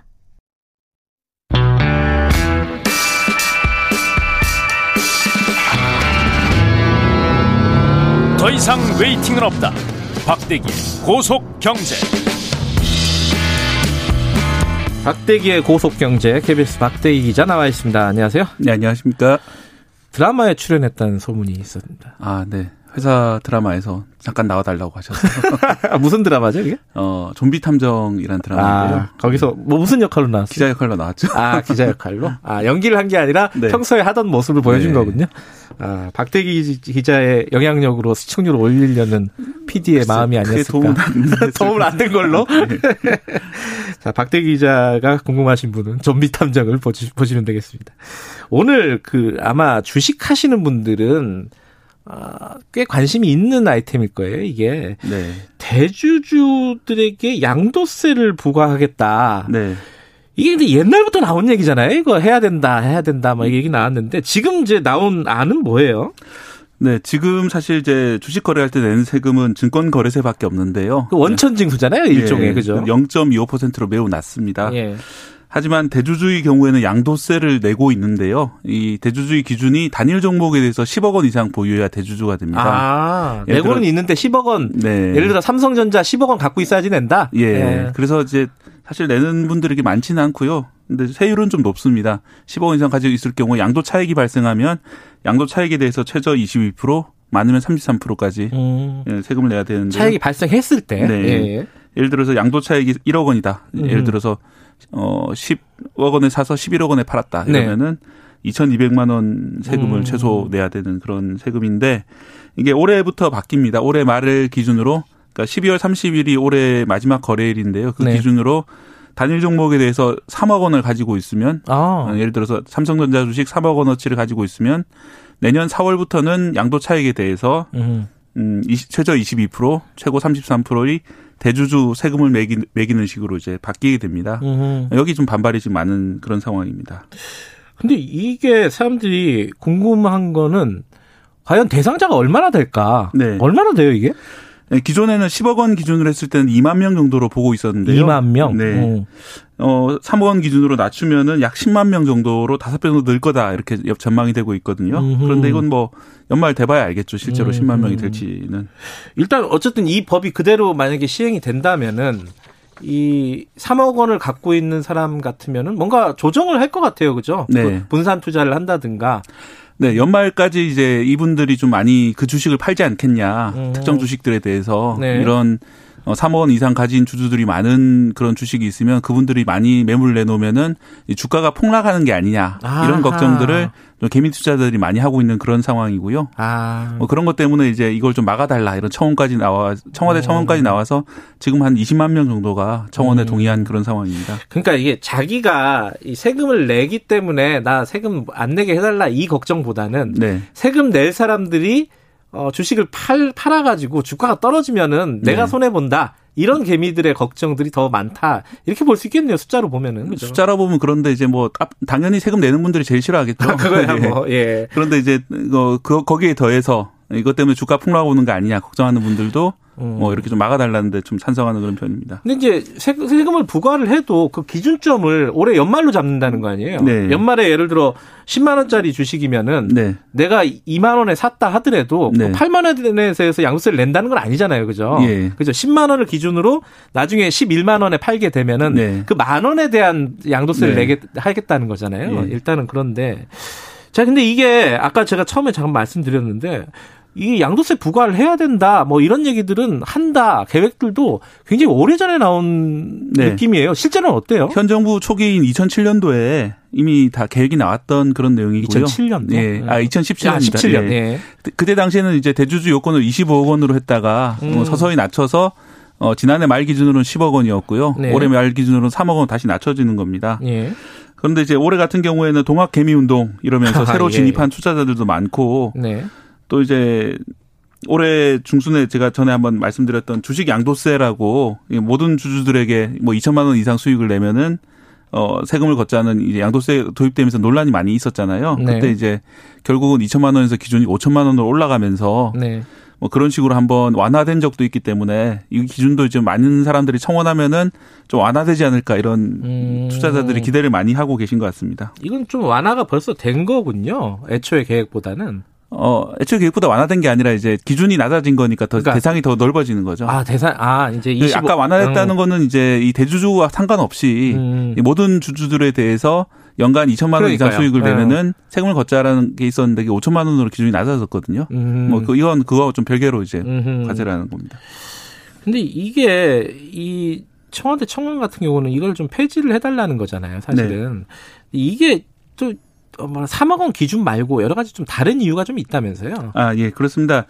또 하나 이제 문제 삼, 이 청원하시는 분들이 문제 삼고 있는 예. 게 이 법 같은 경우는 주식 보유액을 계산할 때 아래 위로 삼 대를 다 봅니다. 예를 들어서 음. 이제 내가 주식을 가지고 있다 그러면 어, 나이 외할아버지, 외할머니, 또 친할아버지, 친할머니까지 다 보고요. 또 배우자 가족까지 다 보는 이런 식으로 어, 아래 위로 삼 대의 직계 존비속 보유분을 합산을 하게 돼 있습니다. 그래서 이게 효도법이란 말도 있어요. 그 저희 뭐 외할아버지가 주식을 가지고 계신지 이런 걸 알 수가 없잖아요. 그래서 전화 드려가지고 혹시 삼성전자 주식 얼마나 가지고 계세요? 이렇게 물어봐야 된다. 그래서 그게 아무도 아무 전화도 좀 하고 이렇게 해야 해야, 해야 된 하기 위해서 만든 법 아니냐 이런 우스갯소리까지 나올 정도로 음.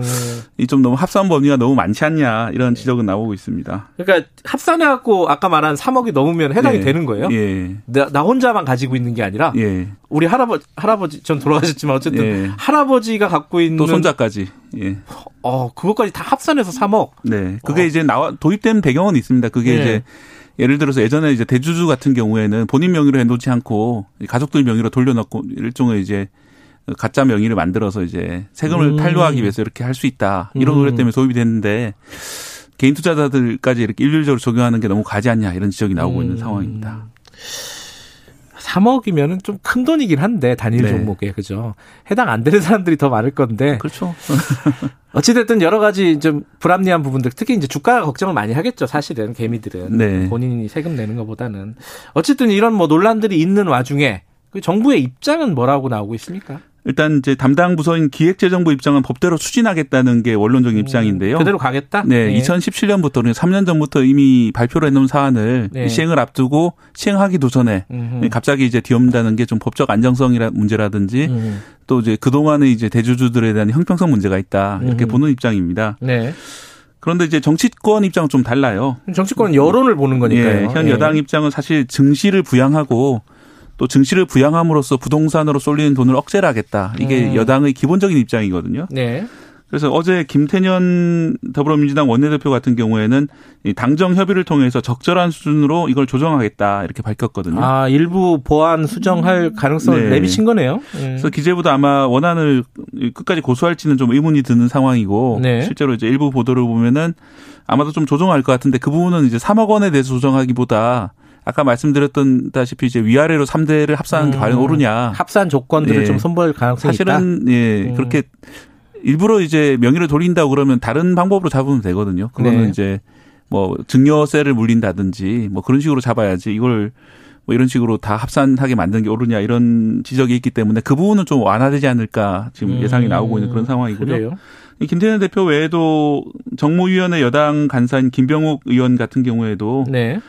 음, 이걸 유예하라 이렇게 촉구를 했고요. 아, 이분은 김병욱 의원은 유예군요, 유예. 네, 그리고 아. 이제 국내 주식시장 같은 경우에 코로나 사태로 급락했다가 개인 투자자들이 매수 동참으로 극복해 나가고 있는데 네. 찬물을 끼얹는 격이다 이렇게 음. 보고 있습니다. 음.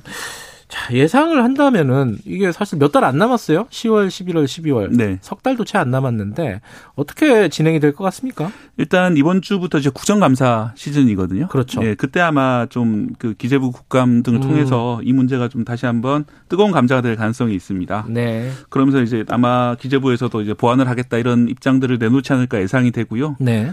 또 연말까지 이제 세법 개정안이 국회, 국회를 통과할 예정인데 또 네. 시행령 개정도 예정돼 있기 때문에 그 과정에서 아마 이게 들어가지 않을까. 음흠. 아까 말씀드린 삼 대 합산 정도는 아마 들어갈 수 있다 이런 관측이 나오고 있는 음. 상황입니다.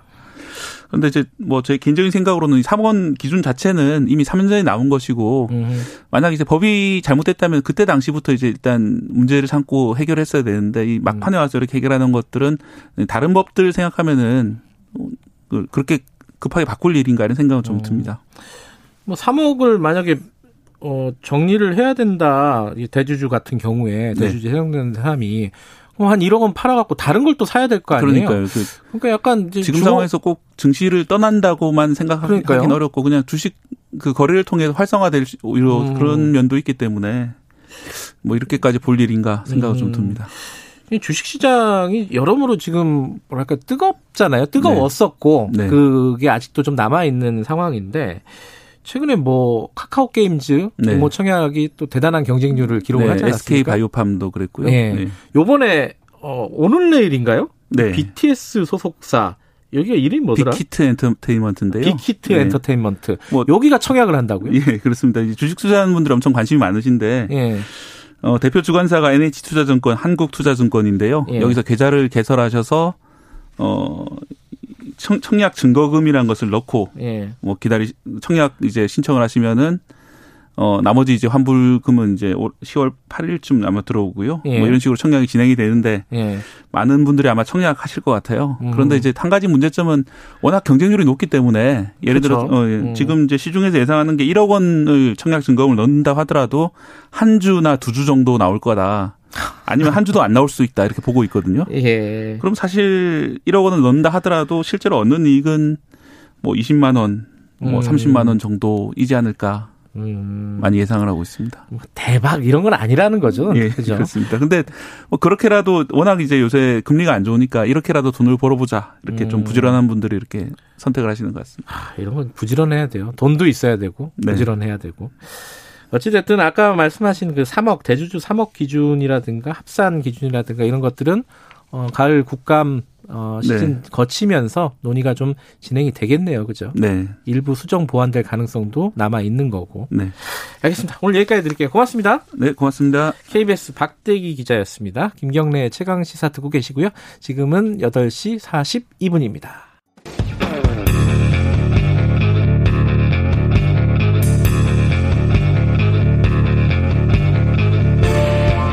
당신의 아침을 책임지는 직격 인터뷰. 김경래 최강 시사.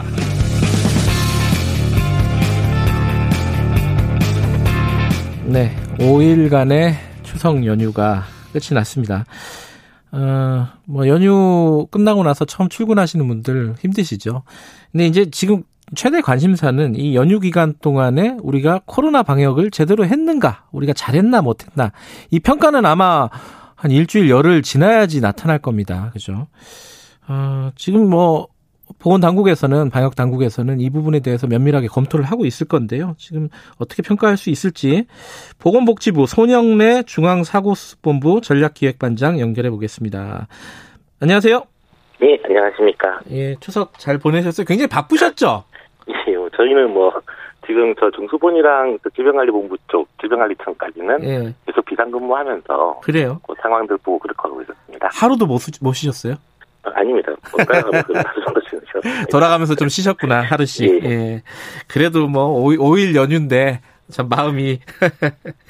근데 이제 추석 때 바쁘신 와중에 아, 이 얘기 잠깐 하나 여쭤봐야겠네요. 그 보건복지부에서 만든 포스터, 추석 인사 포스터 있잖아요. 예. 그게 장관님 얼굴하고 차관님 얼굴이 그냥 대문짝만하게 나와가지고 아, 예. 이게 뭐 선거용 포스터 아니냐. 뭐 이런 얘기들이 막 구설에 좀 올랐어요. 이거 어, 어떤 의도로 만드신 거예요, 애초에? 아, 이게 매년 명절이 되면은 저희가 장차관님들이 명절 인사를 드리는 간단한 사진이나 동영상을 만들어서 예.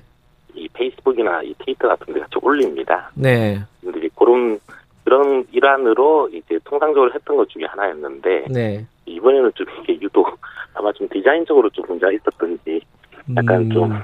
좀 화제가 돼서 화제가 됐죠.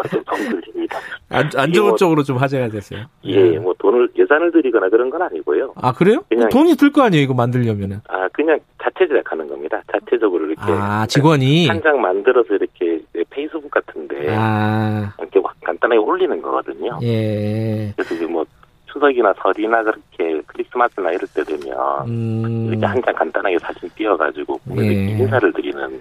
그런 카드입니다. 요, 요새는 국민들의 이제 민도가 올라가서요. 이게 네. 예를 들어서 추석 때 어, 방역은 요렇게 요렇게 해달라 이런 걸 아마 포스터로 제작하시고 추석 인사를 했으면은 다들 아. 뭐 그러려니 했을 텐데 장관님 얼굴이 이렇게 달 옆에 이렇게 떡떡하니 나오니까 이게 아마 좀 예. 추석 때 동영상 한 일곱 종 하고 네. 지금 말씀하신 그런 의료진들에 대한 부분들이나 이런 카드 뉴스들은 음. 이제 돈을 들여서 네. 돈을 들여서 한 열 종 정도 제작을 하고요. 예. 그걸 인터넷에 여기저기 유튜브나 이런 데 뿌리고 네. 지금 좀 논란이 됐던 거는 그냥 저희 그 복지부 페이스북에 그냥 간단하게 인사드리는 음. 한 장 사진이었거든요. 네. 근데 딴 거는 별로 이렇게 보도가 안 되고 이거 하나만 이렇게 좀 그렇습니다. 예. 앞으로는 뭐 이렇게 안 만드시겠네요, 그러면. 예. 단호하게 말씀하시네요. 안 만드시겠다고. 알겠습니다. 어, 본론으로 들어가서요. 추석 때 걱정들이 많았잖아요. 이번 이제 사실 이천이십 년 석 달 정도 남았는데 앞으로 남은 기간을 좌우할 수 있는 굉장히 중요한 오 일이다. 이렇게 다들 얘기를 했었어요. 이게 예. 어떻게 평가하십니까? 이 방역 상황이라든지 이런 것들은? 어, 이번 추석 때 그래도 많은 분들이 고향에 안 가셨고 네. 그리고 또 이동하시는 분들도 뭐 고속도로 휴게소라든지 관광지 네. 같은 데서 마스크 착용이나 거리두기 같은 걸 좀 많이 지키시는 분들이 관찰됐습니다. 음흠. 그래서 지금 당초 걱정했던 그런 이 대규모로 사람들이 밀집하는 문제들이나 네. 그 속에서 이렇게 방역 수칙들이 안 지켜지는 모습들은 일단 전반적으로는 지금 보이진 않는 상황입니다. 음흠. 그래서 그런 부분들에 대해서는 일단 무엇보다 국민들께 이제 감사드린다고 말씀드리고 싶고 예. 또 하나 이제 많은 사람들이 또 수고를 했습니다. 음. 이 단순히 저희 방역 관계자들뿐만 아니라 예. 뭐 심지어 고속도로 휴게소에 일을 하시는 분들부터 시작해서 네네. 뭐 여러분들이 고생을 하셨기 때문에 그런 관계자분들의 노고에도 깊이 감사드립니다. 음. 어 근데 이 추석 때 예를 들어 가지고 뭐 감염이 일부 확산되거나 이런 부분이 있었다면은 이건 언제쯤 확인할 수 있는 겁니까? 통상적으로 저희가 잠복기를 최대 십사 일까지 봅니다. 네. 그런데 이제 지금 많은 것들이 좀 밝혀져 나오는 가운데 예. 잠복기가 최장은 십사 일이지만 네. 가장 다수의 감염들이 나타나는 거는 한 삼 일에서 육 일 사이에 이미 나타난다라고 아 그래요? 예. 예. 그래서 저희가 보기에는 금주 중반부터 후반기까지의 상황들 음흠. 이 상황들이 어떻게 전개되는가가 음흠. 추석으로 인한 그 감염 확산 효과가 어느 정도 발생했는지를 아마 좀 가늠할 수 있을 거라고 보고 있습니다. 아, 요번 주에 거의 판가름이 난다고 보면 되겠네요, 그죠? 예, 이번 주 수목금 토일 음. 뭐 이 정도의 어떤 음흠. 이 환자 발생 양상이나 아니면 집단 감염들이 전국적으로 어떻게 분포되는지 등등이 음. 중요할 거라고 보신 부분입니다. 근데 지금 추석 때 보면요, 첫날 빼고는 어, 확, 확진자가 두 자릿수를 계속 유지를 했습니다. 그죠? 예. 근데 이게 추석 때 혹시 뭐 이런 어, 진단 검사라든지 이런 것들이 숫자가 적기 때문에 나타난 현상인지 아니면은 뭔가 좀 안정세를 찾아가는 현상인지 어떻게 봐야 될까요, 이건? 그 판단하기가 조금 이릅니다. 아. 말씀하신 것처럼 검사량이 상당히 감소했기 때문에 예. 저희가 선별진료소를 계속 유지는 했지만 네네. 아무래도 검사를 받으시는 분들이나 검사를 의뢰하는 의사분들의 어떤 그런 진료 양도 좀 많이 줄었었기 때문에 네네. 검사량이 평소에 한 절반 수준 정도로 좀 나타나고 있습니다. 아하. 따라서 이제 아마 오늘하고 내일 정도 환자까지는 이런 검사량 감소 영향이 영향을 미칠 거라고 지금 보고 있는 중이고요. 음, 네. 그래서 이제 그런 부분들도 금주 중반부터 수요일, 네. 목요일 정도부터는 본격적으로 평소의 검사량 쪽이 음. 돌아올 때이기 때문에 네네. 그러니까 소모금을 되게 주의 깊게 지금 보고 있는 중입니다. 지금 그 이번 주를 보면서 사회적 거리두기 단계를 좀 조정할 수도 있겠다. 이런 보도들이 예. 나오더라고요. 이건 어떻게 예. 보고 계십니까? 지금 저희가 수도권과 전국을 이 단계 사회적 거리두기를 유지하고 있는 가운데 예. 이제 추석 때 특별하게 특별 방역 기간을 설정해서 이 단계를 연장시켰습니다. 예. 지금 다시 연장을 시키지 않는다 그러면 사실 이번 주 일요일로 이 단계 조치 자체가 완료되게 됩니다. 아하, 예. 예, 따라서 이제 금주 일요일까지는 예. 이거를 연장할 것인지, 뭐 음. 완화시킬 것인지, 예. 어떻게 할 것인지 등을 정해서 네. 어, 거기에 따라서 조치를 해야 됩니다. 저희가. 음, 그럼 아 이게 기억이 가물가물해서 그런데 이 단계에서 일 단계로 만약에 조정이 되면은 어, 예. 제일 달라진 게 뭐였죠? 어 수도권 쪽은 특히 이제 고위험 시설들 그 음. 일 단계 쪽은 네. 어, 영업을 강제로 중단하는 조치가 거의 없습니다. 아하, 네. 거기에 따라 지금 운영을 못하고 있는 업소들이 있다 그러면, 예. 그런 부분들이 이제 운영이 가능하게끔, 네. 다만 방역수칙은 지키도록 의무화 되겠지만, 예. 영업 자체의 이 자율성을 확보하게 되는 의미고요. 예. 그거 외에도 이제 국공립시설의 운영 재개라든지, 네. 사회복지시설들, 노인시설들, 음. 혹은 이제 스포츠 경기의 관람객들이 조금씩 입장하기 시작하는 거라든지 예. 이런 부분들이 현재는 전부 중단돼 있는데 해제되기 시작합니다. 음. 지금 개천절에 어, 집회가 이제 원천적으로 차단이 됐습니다, 그죠? 예. 그럼 이번에 그 시월 구일 날 한글날에도 그렇고 그 다음 날도 그렇고 집회들이 예정은 돼 있어요. 이 부분도 지금 원천적으로 어, 집회를 금지해야 된다고 보십니까? 방역 당국에서는? 지금 이게 사실 집회가 사실 이, 이 어떻게 보면 국민들의 기본권적인 측면이 분명히 있죠. 쪽하고 예. 집회의 자유 쪽에 대한 문제인지라 사실 좀 조심스럽긴 합니다. 저희 입장에서는. 예. 그렇지만 문제는 이제 집회라는 공간 자체가 이 코로나십구가 전파되기가 굉장히 용이한 환경입니다. 음흠. 그러니까 전국에서 다수의 분들이 한 군데로 밀집하고 집회라고 하는 특성이 계속 구호를 외치거나 네. 뭔가 그런 활동을 하게 돼 있기 때문에 음. 기말 전파의 가능성이 굉장히 용이해집니다. 음흠. 사실 어, 지난 팔일오 집회 때도 제가 관찰을 해보면은 네. 그 이후에 전국적으로 한번 이렇게 이 피크가 올라가기 시작하는 문제는 그 당시 집회 영향이 꽤 컸다라고 지금 보고 있는 중이고 음흠. 외국에서도 집회거나 네. 혹은 뭐 대규모 축제 같은 거라든지 이래서 네. 전국에서 다수가 밀집했다가 그 이후에 그 나라에 코로나가 확산되는 사례는 굉장히 쉽게 찾아집니다. 네.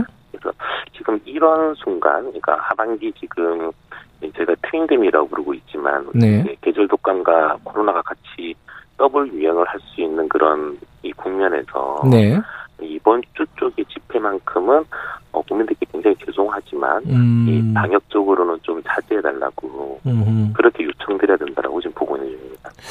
근데 이제 일부 오늘 같 오늘 신문에서요 일부 언론이 그렇게 보도를 했어요. 이 어, 아까도 저희들이 잠깐 얘기를 나눴었는데 이 롯데월드라든가 이런 어떤 놀이시설 같은데 예. 굉장히 많은 차량들이 줄 서서 이렇게 대기하고 있고.